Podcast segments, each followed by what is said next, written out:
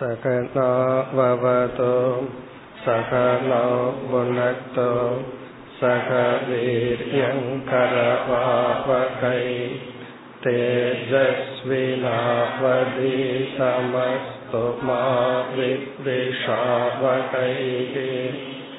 ॐ शान्ति शान्ति शान्तिः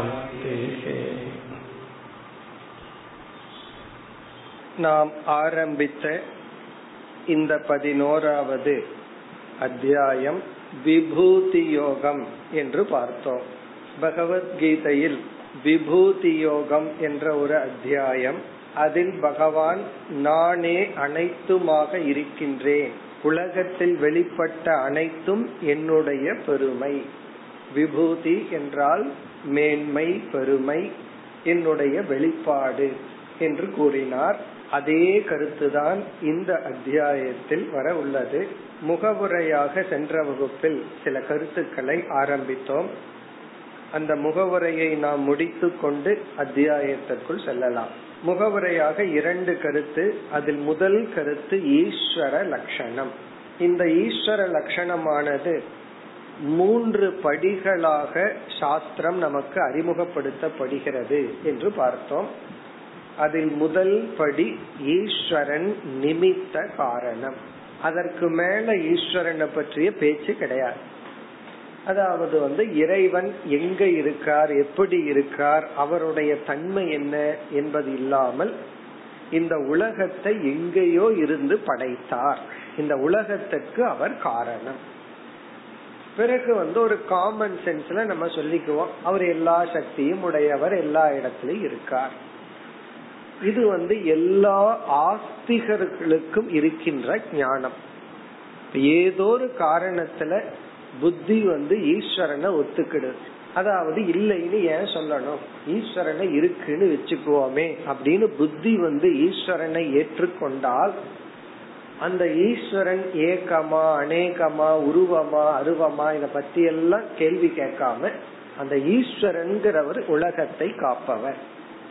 உலகத்தை படைத்தவர் என்னை காப்பவர். என்னுடைய அகங்காரத்துக்கு மேல ஒரு சக்தி இருக்கு. இதுதான் ரிலீஜியஸ் லெவல்னு சொல்ற எல்லா மதங்களும் கடவுளை ஏற்றுக்கொண்டா தான் அது மதம். ஈஸ்வரங்கிற தத்துவத்தை ஏற்றுக்கொள்ளவில்லை என்றால் அது ரிலீஜியனே அல்ல. இப்ப இது வந்து முதல் நிலை. சாதாரண பாமரர்கள் முதல் கொண்டு எல்லா விதமான மனிதர்களும் பெரும்பாலும் இந்த நிலையில தான் இருக்கிறார்கள். இனி இரண்டாவது ஸ்டெப் தான் நம்ம அறிமுகப்படுத்தினோம். ஈஸ்வரன் நிமித்த உபாதான காரணம் அவர் நிமித்த காரணமாகவும் உபாதான காரணமாகவும் இருக்கின்றார். இது வந்து ஒரு பெரிய ஸ்டெப்னு பார்த்தோம். இப்ப உபாதான காரணம் என்றால் அவர் எங்கோ இருந்து உலகத்தை படைச்சிட்டு சும்மா இல்லை இந்த உலகமாகவும் அவர் இருந்து கொண்டிருக்கின்றார். தானே இந்த உலகமாகி உள்ளார். உபாதான காரணம் ஈஸ்வரன் என்று புரிந்து கொள்வது ஈஸ்வரனை பற்றிய ஞானம். நிமித்த காரணம்ங்கிறது வெறும் ஸ்ரத்த தான். இந்த இரண்டாவது ஸ்டெப் வந்து இறைவன் வந்து வெறும் நிமித்தமா மட்டுமல்ல அவர் உபாதானமாகவும் இருக்கின்றார்.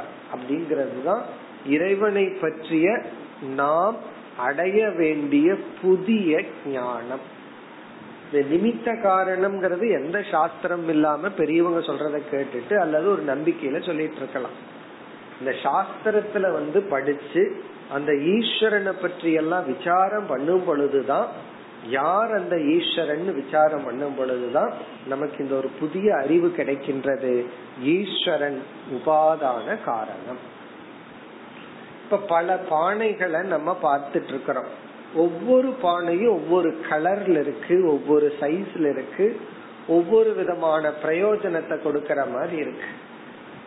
அப்பொழுது நமக்கு ஒரு புதிய ஞானம் வருது. இவைகள் எல்லாமே களிமண்ணால செய்ததுதான்.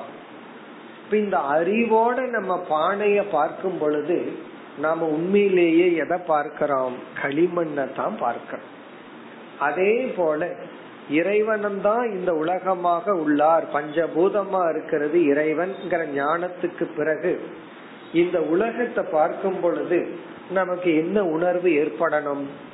ஈஸ்வரனை தான் பார்க்கிறேன் அப்படிங்கிற உணர்வு ஏற்படணும். ஆனால் நம்ம சாஸ்திரத்துல சில உதாகரணங்கள் மூலமா களிமண் பானை தங்கம் நகை இதையெல்லாம் படிச்சதுக்கு அப்புறம் கூட என்னதான் புத்திக்குள்ள இறைவன் உபாதானமா இருக்கார்.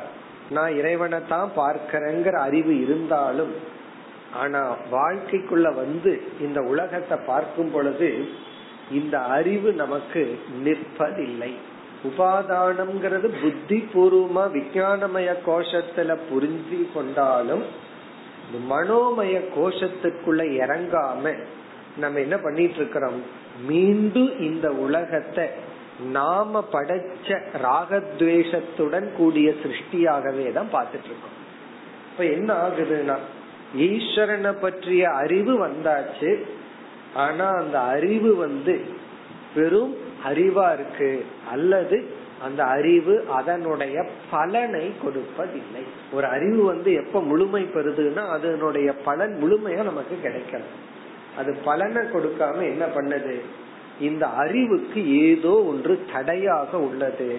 அது என்ன தடைனா நம்ம மனசில் இருக்கிற ராகத்வேஷங்கள் தான். இந்த உலகத்தின் மீது நாம வளர்த்தி கொண்ட விருப்பு வெறுப்புகள் தான் என்ன ஆயிருக்கு? இந்த அறிவுக்கு தடையாக உள்ளது.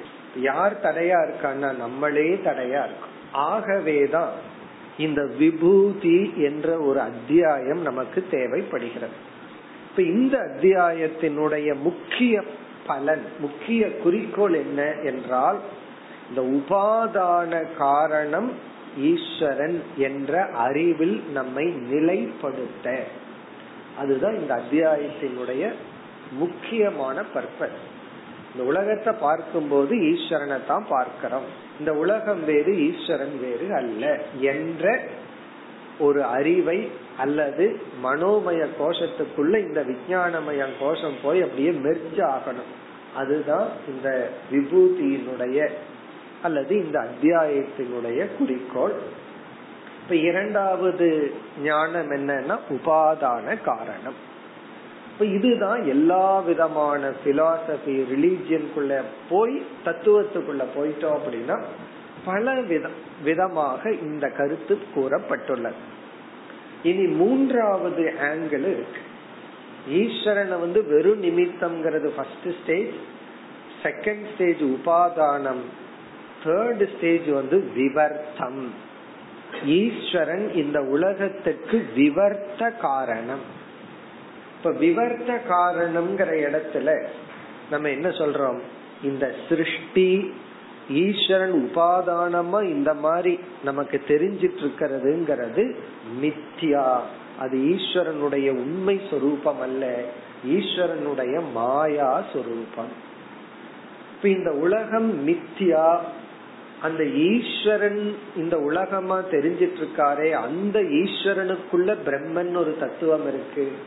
அது அழியாத தத்துவம். அந்த பிரம்ம தத்துவமும் இந்த உடல்ல இருக்கிற ஆத்மாங்கிற தத்துவமும் வேறல்ல. என்று ஜீவனையும் ஈஸ்வரனையும் ஐக்கியப்படுத்தி இந்த உலகத்தை மித்தியான்னு மகா வாக்கிய ஞானத்துடன் எந்த ஒரு அறிவு அடையிறமோ மகா வாக்கியத்தை படிச்சு ஒரு ஞானத்தை அடையிறமோ அந்த ஒரு ஞானம் இருக்கே. அந்த ஞானத்துல பார்க்கும் பொழுது இறைவன் இந்த உலகத்துக்கு விவர்த்த உபாதான காரணம். அதுக்கு யார் எக்ஸாம்பிள்னா பாம்பு இருக்கு. நம்ம பாக்குற வேதாந்த பாம்பு இருக்கு. இந்த பாம்பு அப்படி தோன்ற வேண்டும் என்றால் அது திடீர்னு தோன்றிடாது ஒரு யானைய பார்த்து நம்ம தப்பா பாம்புன்னு புரிஞ்சுக்க மாட்டோம். ஒரு கயிற்ற பார்த்து தான் தப்பா பாம்புன்னு புரிஞ்சுக்குவோம். அப்போ ஒரு தவறான பாம்பு நமக்கு முன்னாடி வரணும்னா சத்தியமான ஒரு கயிறு தேவைப்படுகிறது. இந்த கயிறு வந்து எப்படி தன் மீது பாம்பை உருவாக்கியதுன்னா விவர்த்தம். விவர்த்தம்னா தன்னுடைய சொரூபத்தில் எந்த மாற்றத்தையும் கொண்டு வராமல் பொய்யாக தனக்கு மேல் ஒன்றை ஏற்றி வைக்கப்பட்டு அதற்கு ஆதாரமா இருந்தா அது விவர்த்தம். பொய்யான ஒண்ணுக்கு மெய்யான ஒன்று ஆதாரமா இருந்தா அது விவர்த்தம். இந்த கயிறை என்ன சொல்லுவோம்? விவர்த்த உபாதான காரணம். ஏன்னா கயிர் தன்னுடைய சொரூபத்தை இழக்காமல் தன்னை போலவே வேற ஒன்றை வந்து ஏற்றி வைக்க காரணமாக உள்ளது. இப்படி வந்து மூன்று ஸ்டேஜ் இப்ப நம்ம பார்க்கிற விபூதி வந்து மூன்றாவது ஸ்டேஜுக்கு தயார்படுத்துறது தான் ஃபர்ஸ்ட் ஸ்டேஜ்ல இருந்து செகண்ட் ஸ்டேஜுக்கு வந்துட்டோம். செகண்ட் ஸ்டேஜ்ல நம்மை நிலைப்படுத்துவதற்காகத்தான் இந்த அத்தியாயம். கீதையில பார்த்த கருத்து தான் இப்ப இந்த முதல் நம்முடைய முகவரியில கருத்து வந்து ஈஸ்வரனை வந்து மூன்று படியில் அறிமுகப்படுத்துறோம். நிமித்தம் உபாதானம் விவர்த்தம். இதுல உபாதான காரணம்ங்கிற ஞானத்துக்காக இந்த விபூதி. இனி நம்முடைய முகவரியில அடுத்த கருத்து வந்து இந்த விபூதி அத்தியாயம் கீதையில சொல்லப்பட்டதாகலாம். இங்க நம்ம பார்க்க போற இந்த முழு அத்தியாயம் வேறு சில முக்கிய பலனையும் கொடுக்கின்றது. இது வெறும் ஞானத்துக்காக மட்டுமல்லாமல் வேறு என்னென்ன பலன் என்றால் முதல் பலன் இந்த விபூதியெல்லாம் நம்ம பார்க்கறதுனால நமக்கு கிடைக்க வேண்டிய அல்லது கிடைக்க போகின்ற பலன் வந்து ஏற்கனவே பார்த்துட்டோம் உபாதான காரணம் ஈஸ்வரன்கிற ஞானத்தில் நிலை பெற. இப்ப உபாதான காரண ஞான நிஷ்டாய. உபாதான காரணம் ஈஸ்வரங்கிற ஞானத்துல நிஷ்டை அடைவதற்காக இந்த விபூதி. இப்ப அடுத்த வேற சில பலன்கள் எல்லாம் என்னன்னா இந்த விபூதிய நம்ம படிக்கும் பொழுது நம்முடைய சித்தம் விதவிதத்தில் தூய்மை அடையும். விதவிதமாக நம்முடைய சித்தமானது தூய்மைப்படுத்தப்படுகின்ற இந்த விபூதி வந்து நமக்கு சித்த சுத்திய கொடுக்கும். ஒன்று வந்து முக்கியம் ஞானம். இரண்டாவது வந்து சித்த சுத்தி உண்மையிலேயே சித்த சுத்தியா இது வேலை செஞ்சுதான் பிறகு ஞானமா ஆக போகுது. இப்ப என்னென்ன விதத்துல சித்த சுத்தி இது கொடுக்கும் என்றால் நம்ம மனதிற்குள்ள இரண்டு முக்கியமான ஒரு தீய குணங்கள். அது எப்படின்னா நம்ம வாழ்க்கையில ஒரு வெற்றியை அடையறோம். செல்வத்தை அடையறோம் அறிவை அடையறோம் ஏதாவது ஒண்ணு பாசிட்டிவா அடைஞ்சிட்டோம் அப்படின்னா இந்த சக்சஸ் இருக்கே வெற்றி இருக்கே அல்லது நமக்கு கிடைத்த அனைத்து விதமான செல்வ செழிப்புகள் நமக்கு வந்து மானித்துவம் என்கின்ற ஒரு பாவனையை கொடுக்கும். செல்வத்தோடு செருக்கும் சேர்ந்து வரும் அப்படின்னு சொல்லுவாங்க. செல்வம் வந்தா அதே போல அறிவோடு அதுவும் சேர்ந்து வரும். ஒரு எக்ஸ்ட்ரா அறிவு இருந்தா எக்ஸ்ட்ரா பவர் இருந்தா அல்லது ஏதாவது ஒண்ணு நாலு பேர் நம்ம பார்த்து பெருமைப்படுற மாதிரி நம்ம கையில இருந்தால் நம்ம நம்ம இடத்துல மானித்துவம்ங்கிறது வந்துதான் தெரியும் ஒருத்தர் எனக்கு மானித்துவமே இல்லை அப்படின்னா என்ன அர்த்தம் தான் ஒண்ணுமே இல்லை அப்படின்னா ஒரு பிச்சைக்காரன் சொல்றான் எனக்கு ஒரு மானித்துவம் இல்லைன்னா அவங்ககிட்ட என்ன இருக்கு கர்வப்படுறதுக்கு? அப்ப கர்வ வந்துடும் சொல்லி எதையும் நம்ம வாங்காம அடையாம இருக்க முடியாது. இந்த மானித்துவத்தை எப்படி ஹேண்டில் பண்ற நம்ம எரியாமல் ஒரு கர்வம் வந்துடுது தவம் பண்ணா கர்வம் வரும். பிறகு வந்து படிச்சா கர்வம் வந்துடும் பணம் வந்தா கர்வம் வரும். நல்ல ரிலேஷன்ஷிப் கிடைச்சா கர்வம் வந்துடும் எல்லாத்துலயுமே கர்வம் நமக்கு கிடைச்சிடும் அந்த கர்வத்தை நீக்கிறதுக்கு இந்த விபூதி மிக முக்கிய உபாயம். எப்படின்னா இந்த எதெல்லாம் எனக்கு கிடைச்சதோ அதெல்லாம் இங்க பகவான் சொல்றத கேட்கும் பொழுது பகவான் சொல்றார் இதெல்லாம் நான் தான். அதாவது ஒருத்த மனதை வென்று விட்டான். பகவான் சொல்றாரு அந்த வெற்றி என்னை சார்ந்தது.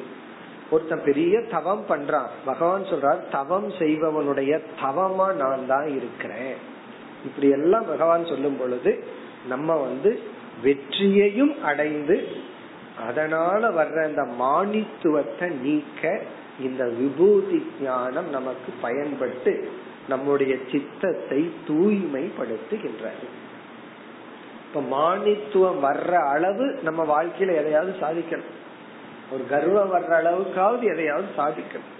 அதனால ஒருத்தனுக்கு ஒரு கர்வம் வந்துச்சுன்னு வைய நம்ம என்ன பார்க்கணும்? கர்வம் வருதுன்னு அவனை திட்டிட்டு கூடாது. அவன் கர்வப்படுற அளவுக்காவது அவன் ஏதோ முயற்சி செய்து உழைத்து ஏதோ பண்ணிருக்கான் நம்ம ஒண்ணுமே பண்ணாம சும்மா பாத்துட்டு இருக்கிறதுக்கு.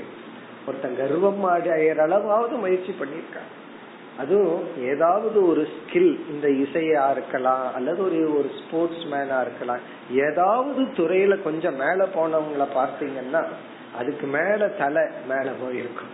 காரணம் என்ன? அவ்வளவு தூரம் ஒரு கர்வம். இதுல தவறு கிடையாது. அது இயற்கையா எல்லாத்துக்கும் வரும். எனக்கு இல்லையேன்னா அந்த அளவுக்கு நான் அச்சீவ் பண்ணல எனக்கு வரல. நானும் அச்சீவ் பண்ணேன்னா எனக்கும் அது வரும். ஒருத்தர் ரொம்ப கோபமா ஒருத்தர் கிட்ட திட்டிட்டு இருந்தார். அப்ப நான் அவர் பக்கத்திலே நின்றுட்டு மனசுக்குள்ள சொல்லிட்டேன். அவர் வந்து ஏழையா இருந்து பணக்காரனான. இவரு வந்து பரம்பரை பணக்கார். இப்ப பரம்பரை பணக்காரர் ஏழையா இருந்து பணக்காரனானவன திட்டுறாரு. உனக்கு பணம் வந்த உடனே எவ்வளவு திமிரு வந்துடுது அப்படின்னு திட்டிட்டு இருந்தார். நான் மனசுல நினைச்சிட்டேன் இவருக்கு பணத்தோட திமிரு சேர்ந்து வந்திருக்கு. அவர் பணம் வந்த உடனே திமிரு வந்திருக்கு. அவ்வளவுதான் வித்தியாசம். காரணம் என்ன? அவர் யாரு? இவருக்கு எக்ஸ்ட்ரா ரெஸ்பெக்ட் கொடுக்கறதுக்கு. அவரும் மனுஷன் தான் இவரும் மனுஷன் தான் பணம் வந்த உடனே மதிக்கல அப்படின்னா இவரை ஏன் மதிக்கணும்? அப்ப தன்னை மதிக்கணும் அப்படிங்கிற கர்வம் ஏன் வந்தது? பணத்தோட பிறந்த அந்த கர்வத்தோட அவர் பிறந்திருக்கார். இப்ப இந்த மானித்துவம் அதாவது வந்து சிஸ்டமேட்டிக்கா அடிச்சு நொறுக்கணும் அப்படின்னா அது இந்த விபூதி ஞானத்தினாலதான். இத படிக்க படிக்க நம்ம எரியாமல் இந்த கர்வமானது நீங்கும். இது ஒரு விதமான சித்த சுத்தி இரண்டாவது மிக முக்கியமானது. இந்த விபூதி ஞானம் கொடுக்க வேண்டிய இரண்டாவது பியூரிபிகேஷன் என்ன அப்படின்னா அசூயா நிவாரணார்த்தம். எந்த செல்வம் வெற்றி இவைகளெல்லாம் எனக்கு வந்து மானித்துவத்தை கொடுக்குதோ அது என்னை சார்ந்தவர்களுக்கு வந்தால் நம்ம மனசுல வர்ற பாவனை வந்து அசூயா. அசூயாங்கிற வார்த்தையை கேட்கறதுக்கே ஒரு மாதிரியா இருக்கு. இந்த அசூயா அப்படின்னா பொறாமை. வயிறு எரியுதுன்னு சொல்லுவாங்களே அதுதான். உண்மையா வயிறு எரியுதுங்கிறது இதுதான். நம்ம வயிற்று காலியா இருக்குன்னு எரிஞ்சா அதுக்கு ஒரு மாத்திரை இருக்கு. இனி ஒரு வயிறு நல்லா இருக்கே சாப்பாடு அங்க நல்லா போகுதே இங்க வயிறு எரிஞ்சா அதுதான் அசூயா. இது எப்பொழுது வரும்னா ரொம்ப தூரத்துல இருக்கிறவங்கள பார்த்து வராது. யார் நம்மோட ரொம்ப க்ளோஸா இருக்காங்களோ அவர்கள் ஒரு காலத்துல நம்ம விட கொஞ்சம் கீழ்நிலையில இருந்து அவர்கள் பணத்திலேயோ அறிவிலேயோ வெற்றிலையோ இதெல்லாம் வந்துட்டா நம்ம எரியாமல் மனதுல வந்து ஒரு பொறாமை ஒரு வெறுப்பு அவர்கள் மீது ஏற்படும். இந்த அசூயை நம்ம மனசிலிருந்து நீங்கிறது தான் பெரிய சித்த சுத்தி எப்படி மானித்துவம் மனதிலிருந்து நீங்கிட்டா அது எவ்வளவு ஒரு தூய்மையான மனம். தன்னிடத்துல எல்லாம் இருக்கு ஆனா கர்வம் இல்லை. அதே போல வந்து நம்ம சுற்றி இருக்கிறவங்களிடத்துல என்ன இருந்தாலும் அதை பார்த்து நம்ம சந்தோஷப்படுற மனநிலை வந்துட்டா அதுதான் உண்மையான தூய்மையான மனம். இந்த அசூயை நீங்க வேண்டும் என்றால் அதற்கு ஒரே ஒரு உபாயம் வந்து அவனிடத்துல இது இருக்கு அவன் இத சம்பாரிச்சிருக்கிறான் அப்படின்னு நினைச்சா அந்த அசூயை போக்காது. அவனிடத்துல இருக்கிறது ஈஸ்வரனுடைய பிரதிபூதி. என்னை சுத்தி இருக்கிறவங்க யாருகிட்ட என்னென்னலாம் இருக்கோ அது பகவானுடைய பெருமை. பகவான் அவனுக்கு கொடுத்தது. இல்ல அவன் சொல்லிட்டு இருக்கான் என்னோட இதுதான்னா அது அவனுடைய அறியாமை. அவன் மானித்துவத்தோட இருக்கலாம். அது அவன் காலத்துல புரிஞ்சுக்கிட்டும். ஆனா நான் உணர்கின்றேன் யாரிடத்துல என்னென்ன வள செழிப்ப பார்க்கிறனோ அதெல்லாம் ஈஸ்வரனுடைய பெருமை. அது ஈஸ்வரனை சார்ந்தது. ஒருத்தர் ரொம்ப அழகா பாடுறாருன்னு வச்சுக்கோமே. அவருக்கு கர்வம் இருக்கலாம் அது வேற விஷயம். அதுக்கு ஒரு காலம் வந்து அது அவங்களுக்கு அது ஞானம் வரட்டும். ஆனா நான் எப்படி பார்க்கிறேன்னா அது அவனுடைய அகங்காரத்தை சார்ந்ததல்ல. அது ஈஸ்வரனை சார்ந்தது. அதத்தான் இங்க பகவான் சொல்ல போற இந்த உலகத்துல எதெல்லாம் இருக்கோ அதெல்லாம் என்னை சார்ந்தது. இப்ப மனதில் இருக்கிற பொறாமை நீங்க வேண்டும் என்றால் அந்த பொறாமையை நீங்கணும்னா சில பேர் நான் பார்த்தா பொறாம பெற்று அதனால பார்க்க மாட்டேன். அதுவும் இல்லாம சில பேர் என்ன பண்ணுவாங்கன்னா ஏதாவது ஒரு பொருள் வாங்கிட்டு வந்து அதை நம்ம கிட்ட காட்டி பொறாமையை தூண்டி விடுறது. அது வாங்குறதே நாலு பேர்த்துக்கு கிட்ட காட்டுறதுக்காகத்தான். சப்போஸ் நம்ம ஒரு கற்பனை பண்ணுவோம். நம்ம ஒரு பொருள் வாங்க போறோம். அதை யாருமே பார்க்கலினா அதை வாங்குவோமா அதை வாங்கவே மாட்டோம். காரணம் என்ன? அத வாங்குறதே ஒருத்தனுக்குள்ள பொறாமைய தூண்டி எங்கிட்ட அது இருக்கு உன்னிடத்துல இல்ல அப்படிங்கறத காட்டுறதுக்கு தான். சில சமயங்களில் இந்த பொறாம வந்து உலகம் நம்ம தூண்டிட்டே இருக்கு. அந்த உலகம் நம்ம பொறாமையில தூண்டும் பொழுது நம்ம வந்து அந்த பொறாமையிலிருந்து விடுதலை அடையணும்னா ஈஸ்வரனை சார்ந்தது. ஆகவே இந்த அத்தியாயத்தை பார்த்தா ரொம்ப சிம்பிளா தான் தெரிய போகுது. என்ன ஒண்ணுமே இல்லாத மாதிரி தெரியும். இந்த விபூதி எல்லாம் ரொம்ப சில பேர் வேதாந்தம் எல்லாம் ரொம்ப படிச்சுட்டு விபூதி அத்தியாயம் எல்லாம் நான் டீச் பண்ண மாட்டேன். அதெல்லாம் நான் படிக்க மாட்டேன்னு வேற சொல்லுவாங்க. அதைத்தான் படிக்கணும் அதைத்தான் சிந்திக்கணும். காரணம் என்ன? என்னமோ நான் ரொம்ப அட்வான்ஸ்டா இருப்பேன் நான் விவரத்துல இருப்பேன் அப்படின்ட்டு இருப்பேன். ஆனா இல்லாத பாம்பை பார்த்து பயந்துட்டு இருப்பார். ஆனா சொல்லுவார் நான் விவர்த்த உபாதான காரணத்துல இருப்பேன் ஆனா இந்த விபூதி மிக முக்கியம். இது ஒரு விதமான தியானத்துக்காக. இதை சிந்திக்க சிந்திக்க பொறாமை நீங்கும் மாணித்துவம் நீங்கும். இப்படி இந்த அத்தியாயம் நமக்கு தூய்மைப்படுத்தும் சாதனை. அதனாலதான் ஒரு புதிய அறிவை அடையணும்னா அங்க அபியாசம் இருக்காது ரெப்பிடேஷன் இருக்காது. ஒரு முறை சொல்லியிருப்பாங்க அவ்வளவுதான். அந்த கருத்து முக்கியம்ங்கிறத காட்டுறதுக்கு வேணா ரிப்பிட்டேஷன் இருக்கலாம். தாத்பரியத்தை காட்டுறதுக்கு தொடர்ந்து ஒரே கருத்தை சொல்லிட்டே வரலாம். ரூல் படி சொன்னதை திருப்பி சொல்லக்கூடாது. சொன்னதையே திருப்பி சொன்னோம் அப்படின்னா புனருக்தி தோஷம் அப்படின்னு சொல்றோம். ஆனா எப்ப புனருக்தி கிடையாது? அதனாலதான் நான் ஓம் நமசிவாயான்னு ஒரு முறைக்கு மேல சொல்றது இல்லைன்னு சொல்லக்கூடாது. அது புனருக்தி தோஷம் வந்து சொல்லி அந்த இடத்துல அது புனருக்தி தோஷம் அந்த லாஜிக் அப்ளை பண்ணக்கூடாது. அது வந்து அத்தியாசம். பகவானுடைய நாமத்தை திரும்ப திரும்ப நம்ம சொல்றது தியானத்துக்காக. ஜபம்ங்கிறது ஒரு சாதனை. அதே போல இந்த இடத்துல பகவான் நானே நானேன்னு எல்லாம் சொல்லிட்டு இருக்கிறதனுடைய அர்த்தம் என்ன? புணர்த்தி எதற்குனா அபியாசம். இது ஒரு பிராக்டிஸ் ஒரு தியானத்திற்காக. இப்படி நம்ம படிக்க படிக்க படிக்க நம்ம மனசுல என்ன ஏற்படும்னா இந்த ரெண்டு விதமான தூய்மை ஏற்படும். நம்ம வாழ்க்கையில எந்த ஒரு சக்சஸ் வந்தாலும் கர்வம் வந்துடக்கூடாது பிறகு இது மற்றவங்களிடத்துல நம்ம பார்த்தோம் அப்படின்னா பொறாமை வந்துடக்கூடாது. குறிப்பா நம்ம ஒரு ஸ்டேட்ல இருந்து அது நம்ம இறங்கி இனி ஒருத்தர் உள்ள வரும் பொழுதுதான் நமக்கு அந்த பொறாம வந்தது. அதாவது நம்மை அறியாமல் அது சகிச்சு கொள்ள முடியாத நிலை ஏற்படும். நம்ம வழி விட்டுட்டு மற்றவர்களை நம்ம அனுமதிக்கணும். இந்த பொறாம வரக்கூடாதுனாலும் கர்வம் வரக்கூடாதுனாலும் இந்த அத்தியாயம் நமக்கு பயன்படும். பிறகு வந்து ஈஸ்வரன் தான் உபாதான காரணம்ங்கிற ஞானம். அந்த ஞானத்துல நமக்கு நிஷ்டை ஏற்படும். அப்படி நிஷ்டை ஏற்பட்டு இந்த உலகத்தை பார்க்கும்போது எல்லாம் சகுண பிரம்மமா சகுண பிரம்ம திருஷ்டி ஈஸ்வரனா பார்ப்போம். பார்த்து இதுல நிஷ்ட வந்து பிறகு இதையும் நம்ம கடந்து விவர்த்தம்ட்டு போவோம். இப்ப இந்த முகவுரையுடன் இனி நம்ம இந்த அத்தியாயத்துக்குள் செல்லலாம். இப்ப சென்ற அத்தியாயத்துல சித்திகளை பற்றி எல்லாம் கூறி முடிச்சு பகவான் வந்து இந்த சித்திகளுக்கெல்லாம் நான் தான் தலைவன். நானே அனைத்தும்னு தன்னுடைய விபூதிய சொல்லி முடிச்சார்.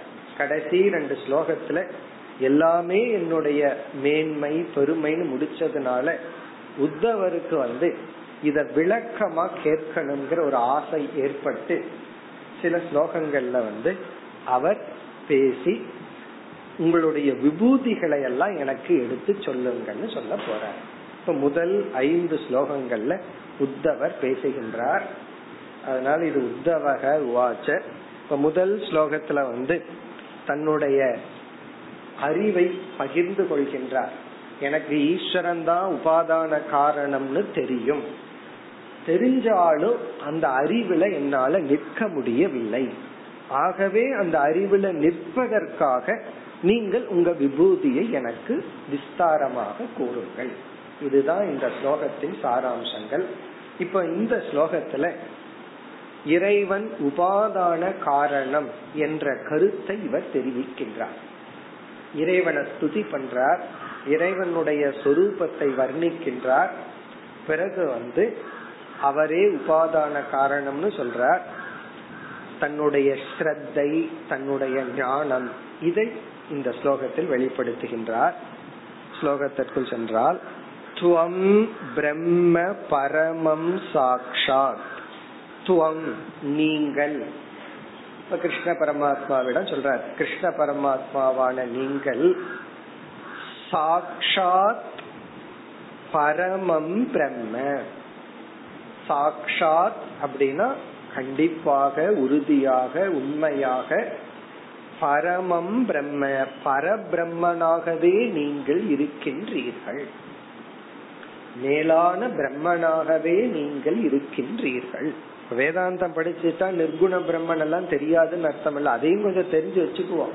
அந்த சப்தமும் நம்ம காதல விழுந்திருக்கும் புத்தியில இருக்கும். ஆனா புரிஞ்சும் புரியாத மாதிரி இருக்கும். அல்லது புரிஞ்சிட்டதாக நம்ம நினைச்சிட்டதா அது இருக்கும். நம்ம புரிஞ்சிட்டோம் நினைச்சிட்டு இருப்போம். ஆனா உண்மையிலேயே புரிஞ்சிருக்க மாட்டோம். இந்த சொற்கள் எல்லாம் நமக்கு தெரிஞ்சதா இருக்கும். அப்படி சொல்றார் பரமம் பிரம்ம மேலான பிரம்மன் நீங்கள். இனி அந்த பரபிரம்மத்தை வர்ணிக்கின்றார். அந்த நிர்குண சொரூபமாக பரபிரம்மனாக நீங்கள் எப்படி இருக்கின்றீர்கள்? அனாத்யந்தம் அனாவிரதம். அனாத்யந்தம் அனாத்யந்தம். ஆதி என்றால் துவக்கம். அந்தம் என்றால் முடிவு. ஆதி அந்தம்னா துவக்கமும் முடிவும் உடையவர். அனாத்யந்தம் என்றால் துவக்கமற்றவராகவும் முடிவற்றவராகவும் இருப்பவர். இந்த சொல்ல எப்படி கொஞ்சம் பிரிச்சுக்கணும்? அனாதி அந்தம்னு பிரிச்சுட்டா தப்பா போயிடும். முதல்ல ஆதி அந்தம்னு பிரிக்கணும். இல்லைன்னா இத தப்பா பிரிச்சிருவோம்.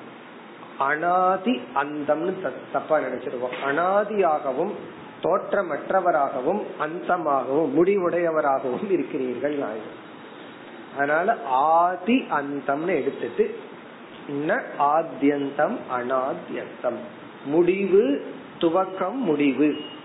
ந என்றால் அது அற்றவர். துவக்கமும் முடிவும் அற்றவர். இதெல்லாம் நிர்குண பிரம்மத்தை குறிக்குது. முதல் வரியில நிர்குண பிரம்மத்தை சொல்லி இரண்டாவது வரியில இதே நிர்குண பிரம்மனாகிய நீங்கள் தான் உபாதான காரணமாக சகுண பிரம்மமாக இந்த உலகத்துக்கு இருக்கின்றீர்கள் என்று தன்னுடைய அறிவை இவர் வெளிப்படுத்துகின்றார். பத்துவம் நீங்கள் பரமம் பிரம்ம மேலான பிரம்ம சாட்சாத் அனாத்யந்தம் அபாவிரதம் கடைசி சொல் முதல் வரியில் அபாவிரதம் அபாவிரதம்ங்கிற சொல்லுக்கு இரண்டு பொருள். முதல் பொருள் வந்து மறைக்கப்படாதவர். மறைக்கப்படாதவர். நிர் ஆவிரதம் ஆவிரதம்னா மறைக்கிறது. அபாவிரதம்னா மறைக்கப்படாதவர். உங்களை யாருமே மறைக்க முடியாது. ஏன்னா எல்லாத்த விட நீங்கள் பெரியவர்.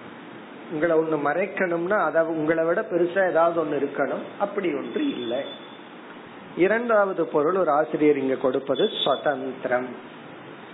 சுதந்திரம்னு சொல்லி இதுக்கு விளக்கம் எழுதிய ஆசிரியர் ஒருவர் கொடுக்கிறார் சுதந்திரம். அப்படின்னா அவர் வந்து எதையும் சாராமல் தானாக இருப்பவர். சில கோயில்ல போனா இது சுயம்பு அப்படின்னு சொல்லுவாங்க.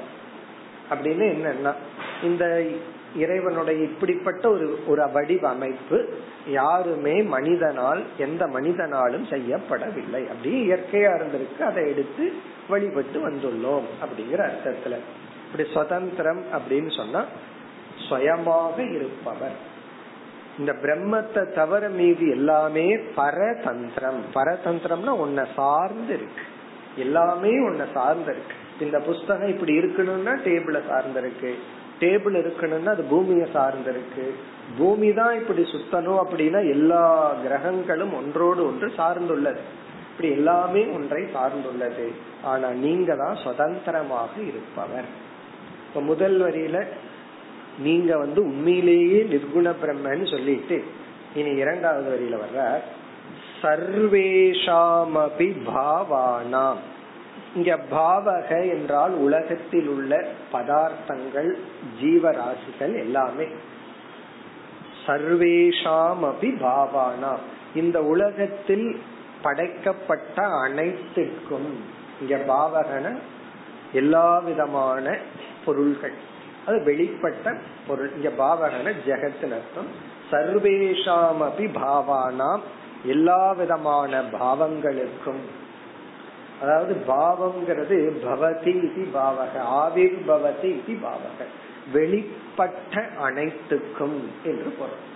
வெளிப்பட்டன மேனிபெஸ்ட் ஆன நம்ம ஜீவராசிகளான நாம் இந்த பஞ்சபூதங்கள் அனைத்து விதமான சிருஷ்டிக்கும். நீங்க யார்னா சிருஷ்டிக்கும் பாவ பாவங்களுக்கும் அதாவது இந்த உலகத்துக்கு உங்களுக்கு என்ன சம்பந்தம் இருக்கு? அதை சொல்கின்றார். திராண ஸ்தித்யப்யய உத்பவக. முதல் சொல் வந்து திராண. சில புஸ்தகங்கள்ல பிராண அப்படின்னு இருக்கலாம். பிராணன்னு ஒரு பாடம் இருக்கு. திராணம் என்றால் இந்த இடத்துல குறிப்பா எல்லா ஜீவராசிகளான நம்மை மனிதர்கள் அனைவரையும் திராணகன காப்பாற்றுபவர்.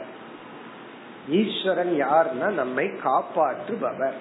குழந்தைகள்ல இருந்து நம்ம இறைவனை வழிபடுவதும் பொழுது எப்படி நம்ம வழிபடணும்னு சொல்லி கொடுத்திருக்காங்க.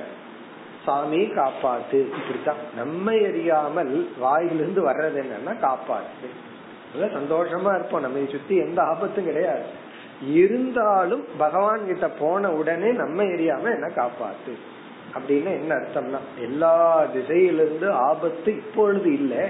எப்பொழுது வேண்டுமானாலும் வரலாம். அதனால முன்னாடியே உங்ககிட்ட கேட்டு வச்சுக்கிற காப்பாற்று. என்ன நீ காப்பாற்று?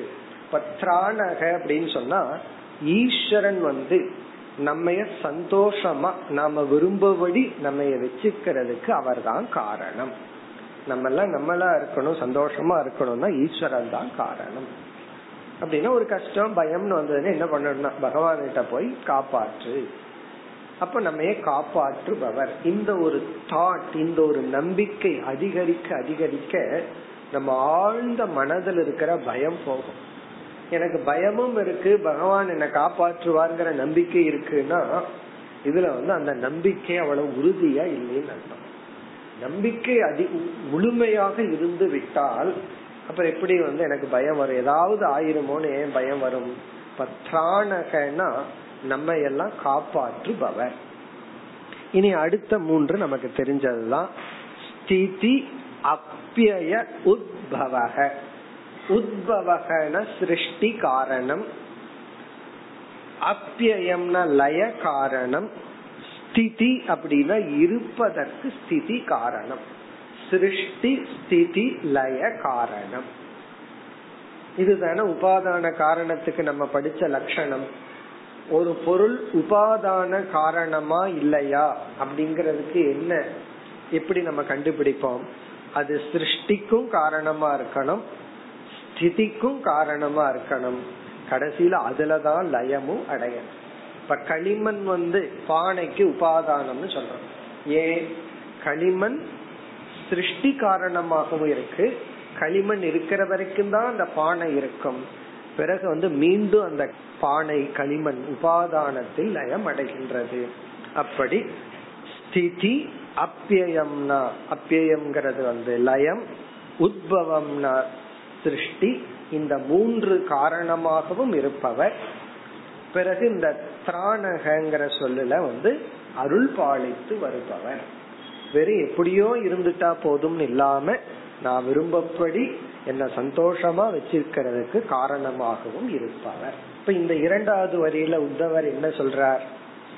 அதாவது நீங்க தான் கிருஷ்ண பகவான் ஆகிய நீங்கள் ஒரு அவதார புருஷன். நீங்களே ஈஸ்வர சுரூபம். நீங்களே பிரம்மஸ்வரூபம்ங்கிறத நான் உணர்றேன். அதே சமயத்துல நீங்க தான் உபாதான காரணமாகவும் அனைத்து ஜீவராசிகளையும் காத்து வருகிறீர்கள். இந்த திராணகங்கிற இடத்துல இனி ஒரு பொருள் வந்து கர்ம பல தாதா நீங்க தான் எல்லா ஜீவராசிகளினுடைய கர்ம பலனை கொடுத்து காப்பவர். இந்த கர்ம பலன் கண்டிப்பா வருங்கிற ஒரு அறிவு வந்தாவே நமக்கு பாதி பயம் போயிடும். அல்லது பாதி வந்து ஓவர் கான்பிடன்ஸும் போயிடும். நம்ம செஞ்சதுக்கு தகுந்த மாதிரி தான் நமக்கு பலன் வரும்.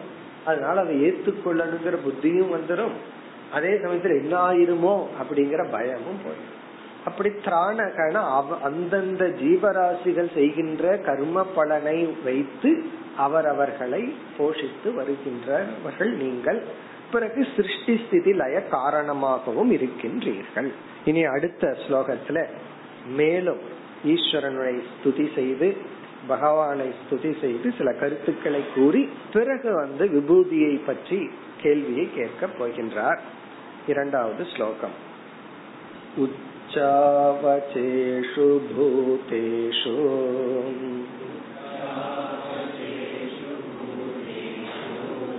दुर्ज्ञेयमकृतात्मभिः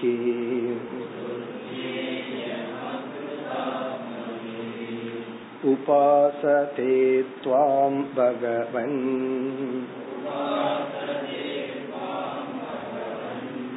याता तत् तत्येन ब्राह्मणाः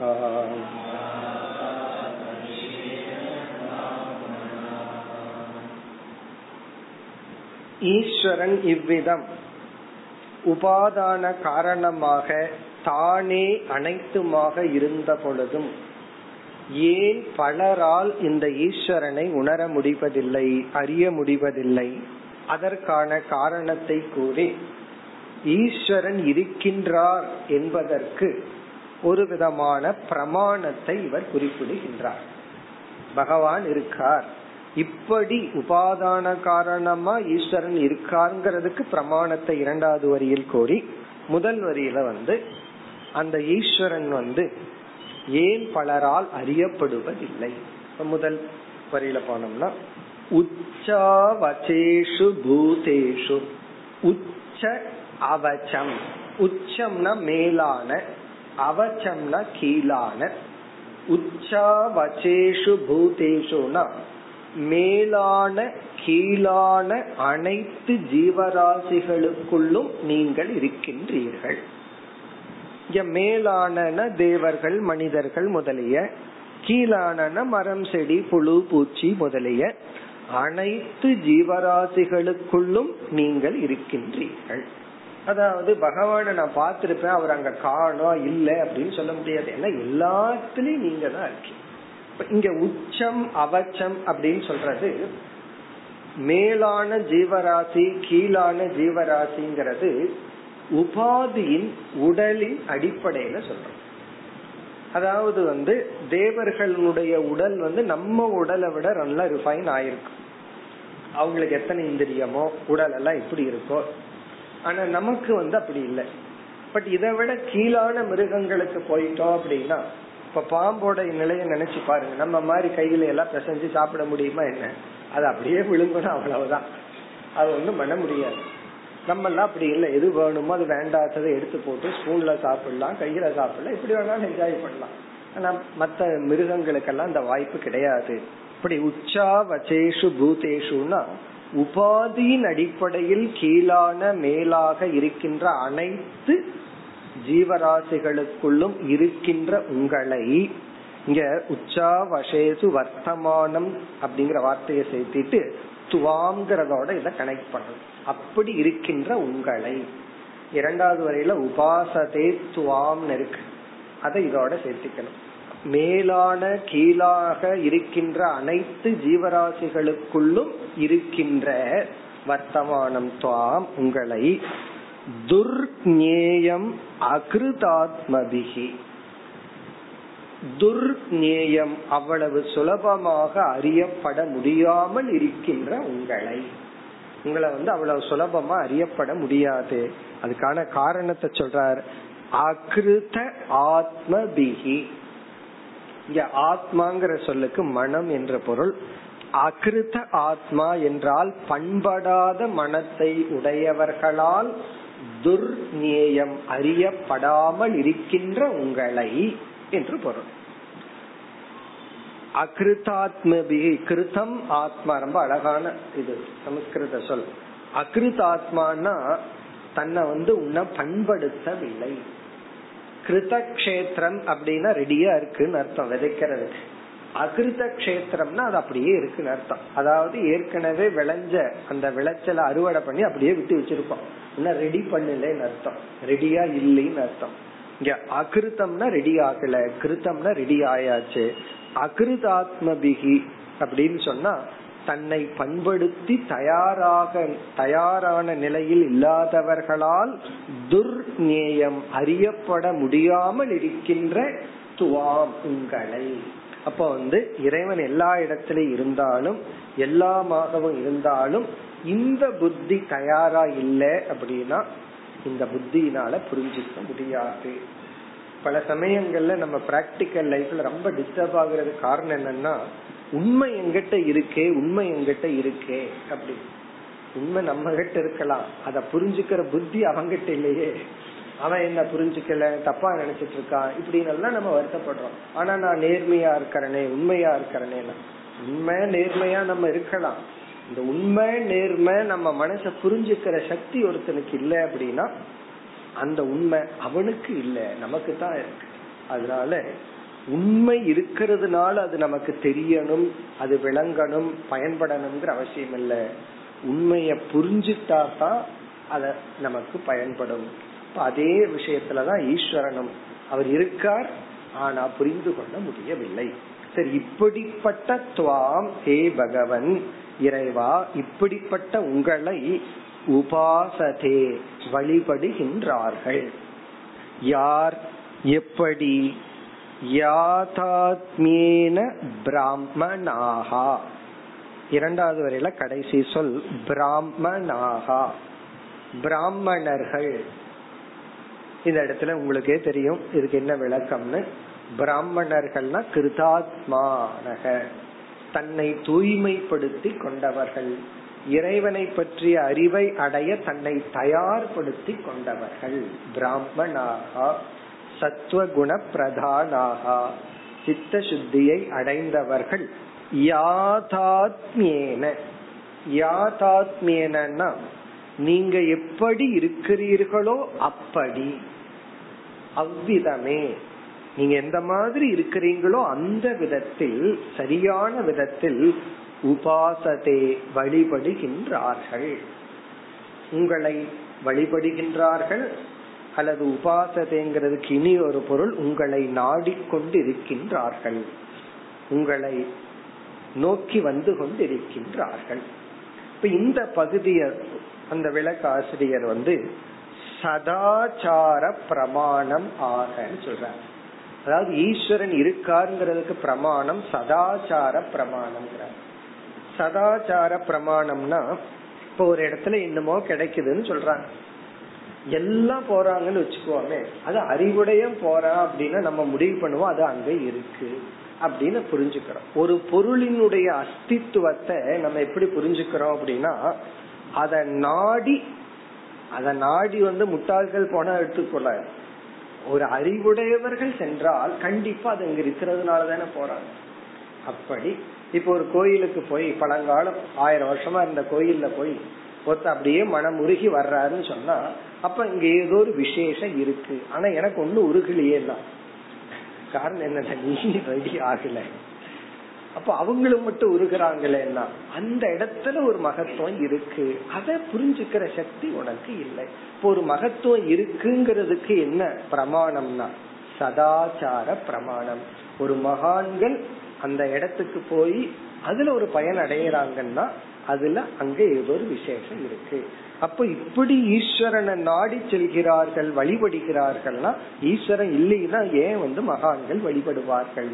இப்ப பிராமணாக மன தூய்மையை அடைந்தவர்கள் யாதாத்மேன. யாதாத்மியம்னா எவ்விதம் பகவான் இருக்கின்றாரோ அவ்விதத்திலேயே உபாசத்தை வழிபடுகின்றார்கள். அதாவது உண்மையை உணர்ந்தவர்கள் துவாம் உபாசதே உங்களை வழிபடுகின்றார்கள். இந்த ஸ்லோகத்தினுடைய அமைப்பு எப்படின்னா பக்குவம் அடையாதவர்களால் அறியப்பட முடியாத உங்களை எல்லா ஜீவராசிகளுக்குள்ளும் இருக்கின்ற உங்களை உண்மையை உணர்ந்தவர்கள் உள்ளபடி வழிபடுகின்றார்கள். இதுல இருந்து என்ன சொல்றாருன்னா அப்போ நீங்க வந்து இருக்கீங்க ஈஸ்வரன் ஒரு தத்துவம் இருக்கு. இருந்ததுனாலதான் பிராமணர்கள் வந்து அந்த ஈஸ்வரனை நாடி செல்கிறார்கள்.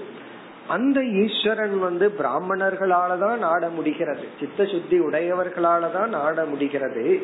மற்றவர்களுக்கு அறிவுக்கு எட்டாமல் இருக்கின்றது. அப்படிப்பட்ட ஈஸ்வரன் உடலில் வேற்றுமை இருக்கலாம். கீழான உடல் மேலான உடன் கீழான வாழ்க்கை மேலான வாழ்க்கையில் இருக்கலாம். ஆனா எல்லா உடலுக்குள்ளும் சமமாக இருக்கின்றீர்கள்.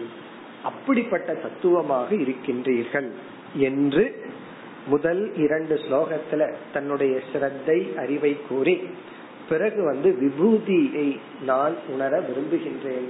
நீங்க எப்படியெல்லாம் வெளிப்படுகிறீர்களோ அதையெல்லாம் நான் தெரிஞ்சுக்கணும்னு கேள்வி கேட்க போகின்றார். அடுத்து மூன்றாவது ஸ்லோகம். येषु येषु च भावेषु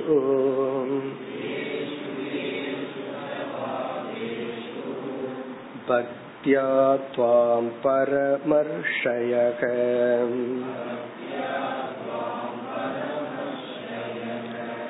उपासीना प्रपद्यन्ते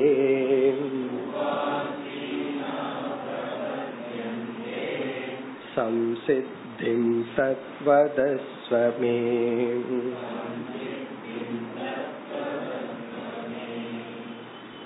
உத்தவர் மிக அழகாக கேள்வியை கேட்கின்றார் இந்த கேள்வி கேட்கறதே கொஞ்சம் அழகா கேட்டா அழகா பதில் சொல்லலாம் சில பதில் நமக்கு தெரிஞ்சிருந்தாலும் கேள்வி கேட்கிற விதத்துல பதில் தெரிஞ்சவங்களுக்கே குழப்பம் வந்துடும் அப்படி இல்லாம மிக அழகா ஒரு கேள்வியை கேட்கிறார் எப்படி ஏஷு ஏஷு ச பாவேஷு. எந்தெந்த பொருள்களிடத்தில் ஏஷு ஏசுன எந்தெந்த பாவேஷுன உலகத்தில் வெளிப்பட்ட பொருள்களிடத்தில் ஏஷு ஏஷு ச பாவேஷி. எல்லா பொருள்களிடம்தான் எந்தெந்த பொருள்களிடத்தில் பக்தியா துவாம் பரம ரிஷயக. பக்தியா பக்தி என்ற உணர்வுடன். நம்ம எந்த அத்தியாயத்திலையும் பக்தியை நம்ம மறந்துட முடியாது. இந்த உத்தவ கீதை முடிஞ்சு அல்லது பாகவதத்துக்குள்ள போயிட்டோம் அப்படின்னா இந்த பக்திங்கிற வார்த்தை பக்திங்கிற கான்செப்ட நம்ம எஸ்கேப்பே பண்ண முடியாது. எல்லா இடத்துலயும் அது வந்துடும் பக்தியா? பக்தியுடன் துவாம் உங்களை பரம ரிஷயக மேலான ரிஷிகள் உத்தமமான ரிஷிகள் அறிவை உடையவர்கள் எந்தெந்த பொருள்களிடத்தில் பக்தியுடன் உங்களை உபாசீனாகா சந்தக தியானம் செய்தவர்களாக உங்களுடைய விபூதியை பல கோணத்தில் சிந்தித்துக் கொண்டிருப்பவர்களாக சிந்தித்துக் கொண்டிருந்தவர்களாக இருந்து உபாசீனாகனா விதவிதத்துல கான்டம்ப்ளேட் பண்ணி தியானம் பண்ணி சிந்தித்துக் கொண்டு அடுத்ததுக்கு அடுத்த சொல் சம்சித்திம் பிரபத்யந்தே சம்சித்தி மோக்ஷத்தை அடைந்தார்களோ? சம்சித்தினா மோக்ஷம் அல்லது சித்த சுத்தி ஈஸ்வர ஞானம் என்ன வேணாலும் இங்க பொருள் எடுத்துக்கலாம். எந்தெந்த பதார்த்தங்களில் பக்தியுடன் தியானம் செய்தவர்களாக சம்சித்தியை பிரபத்தியந்தை அடைந்தார்களோ? இந்த ரிஷிகளுடைய மனதுல வந்து கோபம் பொறாமை இதெல்லாம் இருந்திருந்தா இப்படி தியானிப்பதன் மூலம் அவர்கள் பயம் கோபம் பொறாமை மாணித்துவம் இவர்களை விடுத்து அப்படி விடுறது சம்சித்தி. அல்லது உபாதான காரம்னு சும்மா படிச்சு வச்சுட்டு அதுல நிஷ்டை இல்லாம இருக்கும் பொழுது சம்சித்திங்கிறது அந்த நிஷ்டை.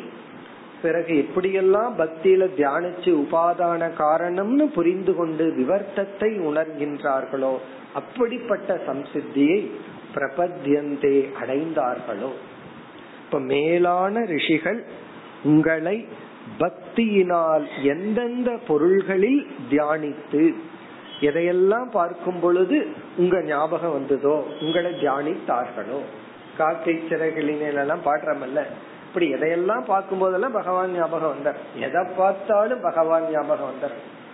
இந்த ஸ்டேஜ்ல தான் தமகங்கிற வேல்யூக்கே வேல்யூ இல்லாம போயிடும் இந்த தமகன்னு எப்ப சொல்றோம்? இந்திரிய கட்டுப்பாடுங்கிறது எப்ப வேணும்னா எப்ப ஒரு பொருள் நமக்கு ஆசை பொறாமை கோபம் காமம் இதையெல்லாம் தூண்டுமோ அப்பதான் அதுல இருந்து விலகி போகணும். எப்ப பார்க்கறதெல்லாம் ஈஸ்வர சுரூபமா பார்க்கிறோமோ அப்ப எதுக்கு கண்ணை மூடணும்? கண்ணை மூடினாலும் இவனுக்கு கடவுள் தான் தெரியும். கண்ணை திறந்தாலும் கடவுள் தான் தெரியுதுன்னா ஈஸ்வரனா பார்க்கிற ஒரு பிரேமா மைண்ட் கிடைச்சிடுதுன்னா பிறகு வந்து தமகங்கிற சாதனை சமகங்கிற சாதனை எல்லாம் பூர்த்தி ஆயிடுதுன்னு அர்த்தம். அதுதான் உபாசீனாக.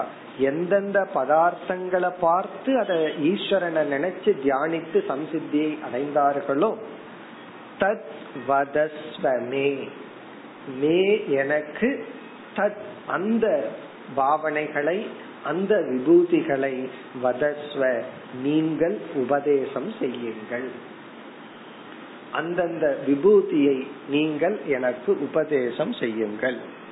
ஏஷு ஏஷு ச பாவேஷு எந்தெந்த பொருள்களை ஏஷு ஏஷு ச பாவேஷு எந்தெந்த பொருள்களிடத்தில் பக்தியுடன் துவாம் உங்களை ஏஷு ஏஷு ச பாவேஷு எந்தெந்த பதார்த்தங்களில் பக்தியுடன் உங்களை வழிபடுகின்றார்களோ வழிபட்டு சம்சித்தியை அடைந்துள்ளார்களோ தத்வதஸ்வமே அந்த தத்துவத்தை எனக்கு உபதேசம் செய்யுங்கள்.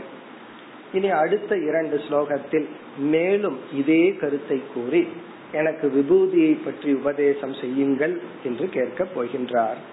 அடுத்த வகுப்பில் தொடர்வோம். ஓம் போர்